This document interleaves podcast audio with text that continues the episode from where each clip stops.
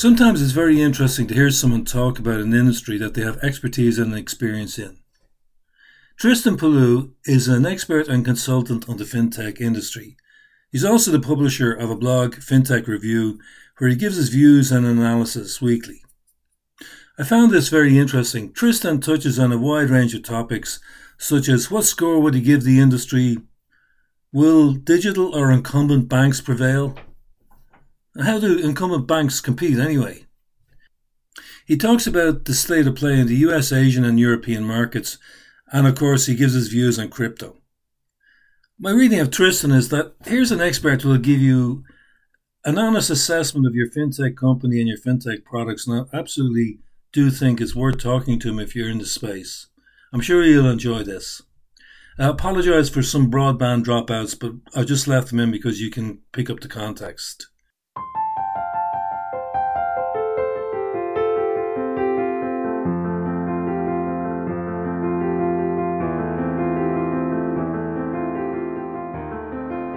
It's a tough competitive business to drive telecom sales. But now there is a new channel that is making all the difference for innovative companies. That's the digital sales channel. At Netzer, we are the leading digital sales channel provider for telecoms companies. Our customers can testify to our ability to listen and implement solutions that work for them. If you are a mobile operator, an MVNO, or an eSIM provider, We'd like to understand your business issues and work with you to drive your sales. Contact pat.flynn at netzer.com and we can talk.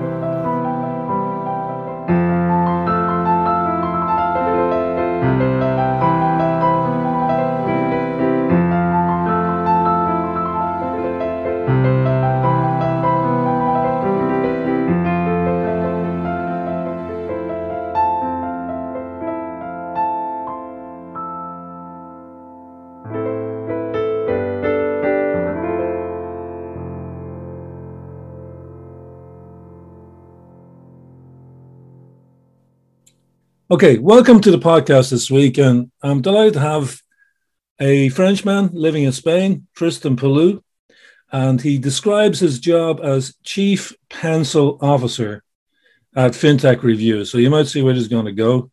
Um, Tristan, first of all, welcome to the podcast. Thanks for coming along. Thanks for having me. Not at all. Um, I think underneath that French accent is a wry sense of humor, which which will probably come out in the podcast. You have a, a, a, lot of background in fintech. You worked, I think, in the UK with uh, Virgin Money, um, but you've set up your own consultancy business. Do you want to just sort of briefly give a background of you know where you, where you went and how you ended up here?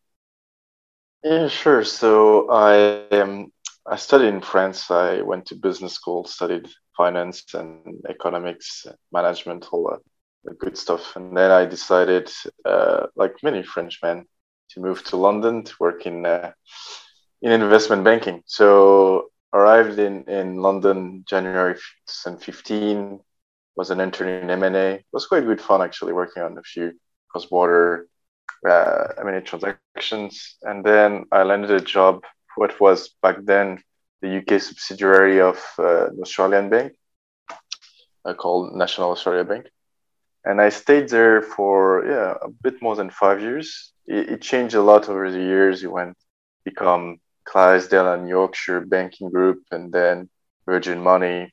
And during all that time, I was in corporate development, so doing corporate finance, corporate strategy, and my last job was to develop strategic partnerships with fintech startups and uh, technology companies. So working with the bank, my bank and trying to develop relationships with with uh, with companies. And then last year, great timing. I was like, you know, middle of the pandemic. It's the right time to change country and and, complete, and leave my job and start a business.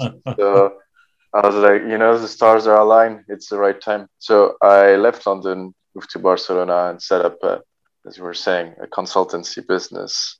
Um, so strategy consulting and at the same time focusing much more on my little media on fintech fintech reviews uh, it started in january but now i'm spending much more time on it and mm-hmm. uh, yeah, it's it's good fun. You know, it's kind of the do something you like and you'll never work a day in your life. That's true. Yeah, I mean, I don't think there's ever a bad time to move to Barcelona. To be honest, I mean, the whole south coast of France and the the um, east coast of Spain is beautiful. So yeah, I can understand your motivation, and your your sort of brand out there for in the market is. I know you do other things, but it's FinTech Review. Um, maybe just talk a little bit about that. You, you I, I looked at some of your posts, and you've, um, you know, you you have your you're an independent thinker about issues in fintech industry, which is why I wanted to talk to you because I thought you had some interesting things to say. Yeah, so was basically I was trying to find a way to express myself about what what's going on. Something I was I was doing, you know, internally. So I was was boring my colleagues and, and you know the execs and everybody about you know this is happening in fintech this is cool yeah i think the industry is going that way um, and at some point i was like oh you know I, I could try to find a platform where i can express my thoughts so this is what i did by setting up a website and and i started doing it that way and yeah i'm, I'm trying to that's that the main point is i'm trying to give an independent point of view, like trying to decrypt what is going on, mm-hmm. connect the dots, uh, but in a very uh, opinionated way. Uh, I I don't like to be neutral on, on stuff. I like to, opinionated. Like say things as they are, right? we like we like opinionated, Tristan. So let me let me throw a few questions at you. You know what what the state of the fintech industry today, particularly in Europe, what what you know, is it? It seems to be all pervasive, all powerful. We're getting digital banks. People are moving to more and more mobile payments, whatever. What's your feeling about it? Is it is it ten out of ten for achievement and effort? What What do you think? I think a lot has been achieved, especially past five years. It's it's incredible. When I when I started, and you barely had any neobanks, and now they're all over the place, and you have probably five launching every day. But it, it has a lot has happened, but a lot still has to happen. Because um, I, I think the what, what we've seen so far is is tackling the easy stuff. So a nice user experience, a nicer, lower fees kind of stuff. But mm-hmm. it, the, there's still much to do in terms of you know financial inclusion, trying to solve really people's problems rather than simplifying the way they, they manage finance, which is, I guess, maybe a problem, but um, mm-hmm. there's a lot to do. And also, um, retail is cool. I mean, helping your everyday Joe is cool. But there's also, you can help businesses. And at, at that point in time, it's quite key to try to solve their problems around cash flow, around, yeah, I mean, invoice finance, uh, there's uh, so I, I see lots of avenues of growth. Uh, I, I recognize everything that's been done, you know, payments and yeah, retail banking. It has shaken up the in most countries it has shaken up the incumbents and they've been forced to innovate, which was which is overall good for for mm-hmm. customers. But but there's still yeah there's still plenty to do. So uh, I wouldn't give it a ten out of ten. I would give it a seven Really? Okay. Yeah. I mean, is it the case that every big bank is going to build a digital bank and just own the market? Do you think Revolut and N26, do you think they're long term players in the market? I think it's hard for for a bank to do that. I mean, the, the only way you could do that is by building a bank, setting it up very far from from the the mother ship, mm-hmm. and let it be. Problem is uh, it's it's a tough one in terms of it's a tough one to ask the leadership to do that because you're gonna what you say is that you're gonna cannibalize your own business and you know lots of people internally will not have a good view of doing that so it, it's quite tough i think it's not about you it's not because they have the resources that they can pull it off uh, mm-hmm. on the other end um, all the new players, yes, they will need to show at some point that they can actually be profit, like profitable businesses. Where at the moment they're very much focused on customer acquisition, lowering the customer acquisition cost as much as possible, basically on growth. but eventually you need to turn into okay, this customer we've said we've said to all our investors is worth uh, a thousand euros over its lifetime. Cool. Okay. Now is about to now it's about time to try to make some of that money. Okay. So, but the, the, the economics are in their favor. Is that because the customer acquisition cost of uh, of your typical fintech player or the, the ongoing costs are much lower per customer. So if they manage to, you know, turn on the, the revenue side of things, they mm-hmm. will win. But yeah. it's you know, and at the same time, banks try to lower the cost to be yeah. closer yeah. to. So which one is going to arrive first? This is you know, this is going to be the race. Like there is a race of the cost, the race of the revenues. Which one will win? I, I'm betting much more on the new players because I think it's easier to it's actually easier to generate revenues rather than change completely your cost base and, and the yeah. way you the way you operate and all that. This is very tough. Uh, I've I've tried to do it many times, so, so, it is very tough. Um, so I mean, but we'll see. Maybe maybe I'm wrong. Maybe. Okay, sure. No, but it's the point. No, no. So that's really interesting. So just to feed back to you, the bank. I we all know the big banks are laying off people left, right, and center, trying to cut costs, and they're trying to get a cost base down to the digital bank, shall we say? Digital banks already have a very low cost, but not revenue, not revenue per customer, and this is the race that you see. It's probably a, a great strategic view of it what do you think of which countries in Europe? I think that's your speciality. I could be wrong. But which countries in Europe do you think are ahead here? Or should we be looking outside to Asia or, or the Americas?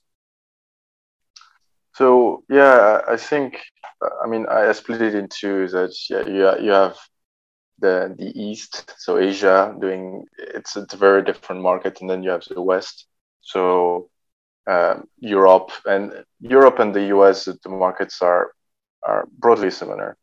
Um, in Europe, obviously, I think the UK is, is well ahead in fintech. It's been for for years and continues. Like we'll see if it, it stays the same with post Brexit and, and post pandemic and all that. But it is still far ahead in terms of investments, in terms of many things. You have lots of local champions that have emerged. And I think that it's a mix of many factors. Um, the the regulation is, favorable. The there is a good mix of uh, talents and um, and investments. So all the American VCs they've set up shop, um, so set up shops in, in in London, which makes it easier to for startups to access capital. Um, and and then I mean historically, I think it's easy to, to start a business in the UK a bit easier than other other countries. Um, I mean, I'm I'm comparing to France or Spain, for instance. So so yeah, I think I think the UK is still ahead. The US a lot is is happening, uh, obviously because also like it's you know you you have an idea, you can raise a lot of money to to just just continue doing it, uh, but it's the way also to look at, it, at the the US market in terms of financial services the same way to look at Europe because regulation is state by state. So it's okay, actually yeah. quite hard. But but to be honest, you know, you go to California, there is enough money to be made for you to start, and then you can attack another another state. So it's actually yeah. fine. And uh, but it's a, a, bit a similar way to look at. If you're in Europe, you start in the UK, you want to go elsewhere, you need to look at the regulation, probably set up a, a subsidiary, well, not in the single market, but usually with financial services, there's not such thing as a single market. It's a bit more complicated than than than that in, the end. Okay, no, that's interesting. I, hadn't really thought of it, particularly the. I know the regulation by uh, state is different, and uh, there's no uh, fintech uh, conversation worth of salt without talking about crypto. So, what do you think there? Is is, is this a, a, a house of cards is going to fall down, or will we all trading Bitcoin 20 years from now? Um, so, I mean, I think it's an inter- interesting space. Obviously, look at it and, and follow it. Uh, was obviously hate myself of not I looked at Bitcoin back in 2011 uh, when it was four dollars, and my I was studying finance at that point, so I was taking a very traditional way of valuing it, saying, "Oh, actually, it's worth zero. It's not worth four. um, I mean, now looking back, I thought, oh, I could have just put you know hundred dollars to see see how it goes, and uh, I would have had a different life. but no, I think it's interesting as a, as an emerging asset class. Um, I look at it, and yeah, if I look at Bitcoin and then not looking at the universe of cryptocurrencies, I look at Bitcoin and I'm like, okay, it's like gold in the sense that it's worth what other people think it's worth. So I'm saying it's worth a thousand. You're saying it's worth 900. We agree it's not. It's worth 950. It's kind of the way I, I look at it. So could it stay around like this as a store of value?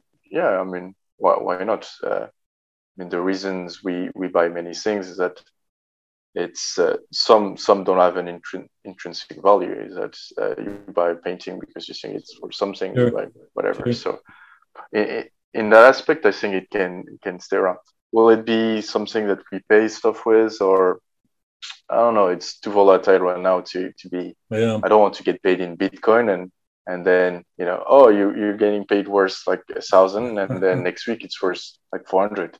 Yeah. Oh yeah, but how do I plan?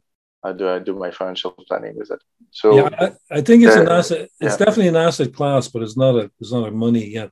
Well, that anyway. Now, so let's talk a little bit about your business. So if I'm in, if I'm starting a, a fintech company, I, I'll give you a call, Tristan. What can you do for companies that are in the space? Yeah, so I mean, what I do is that uh, I help businesses kind of understand the market they operate in, uh, where they're going. So basically, I help them with their business planning at a high level.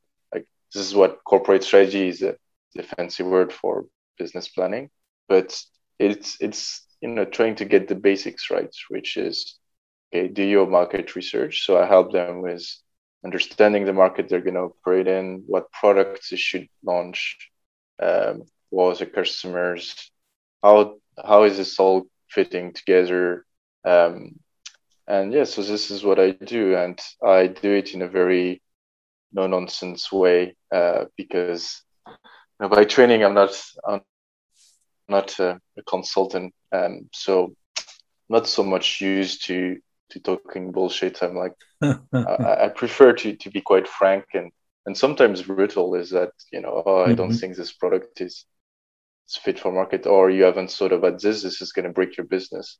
And yeah, that's that's a good point, Tristan. I, I know myself starting companies the worst advice you can get is from friends because they always wish you the best and they mightn't they don't they want you to succeed. Sometimes you need that um, that sort of crit- critique that makes you think about things more in depth. Yeah, no, definitely. I think uh, I mean my may, maybe it's a counterproductive thing, but my goal is not to get as much fees as possible and then walk away as uh, as the house is on fire. Uh, mm-hmm. I'm trying to build relationships with people it's it's an industry I like. I'm I'm trying to build you know long term stuff and and if the business goes from I'm helping them at first and it goes and it's a, a million dollar companies and cool. I mean for me it's it's great and my point is not to yeah to give bullshit advice to everybody and then and then ruin my reputation uh, yeah. because my, my mentor, uh, when I started doing advisory consulting, told me uh, your biggest asset and currency is your reputation. So you need to be careful about, about what you do, what you say, uh, and because yeah, it can backfire. And it's a very small word. Like you, yeah. sometimes you realize how small it is. Like I'm not even talking UK or Europe that you talk to someone and it's like, oh yeah, I know this guy is in San Diego, and like, okay, well, but uh, you're you're in London, and and you everybody knows each other, so you don't want to you don't want to do something stupid, and sure. And then have to flip burgers. Uh, the next week because no one wants to talk to you. I doubt that's going to happen. So, how can people contact you? Uh, there are many ways. I mean, I'm I'm all over the place on social media. So LinkedIn, Instagram, uh, Facebook, uh, by email, hello at fintechreview.net. Yeah, and I'm always super keen to talk to people, hear their stories, uh, you know, and, and trying to understand if I can help in any way. That can be formally advising them, it can be point, pointing them in the right direction. Um, mm-hmm. That's that's what I like to do. Okay, brilliant. And on this podcast, Tristan, the guest nominates the playout song, which is always a little bit of fun. So I'm interested to hear what you have. I will go very classic that I really like Princes of the Universe from Queen. Okay. Okay.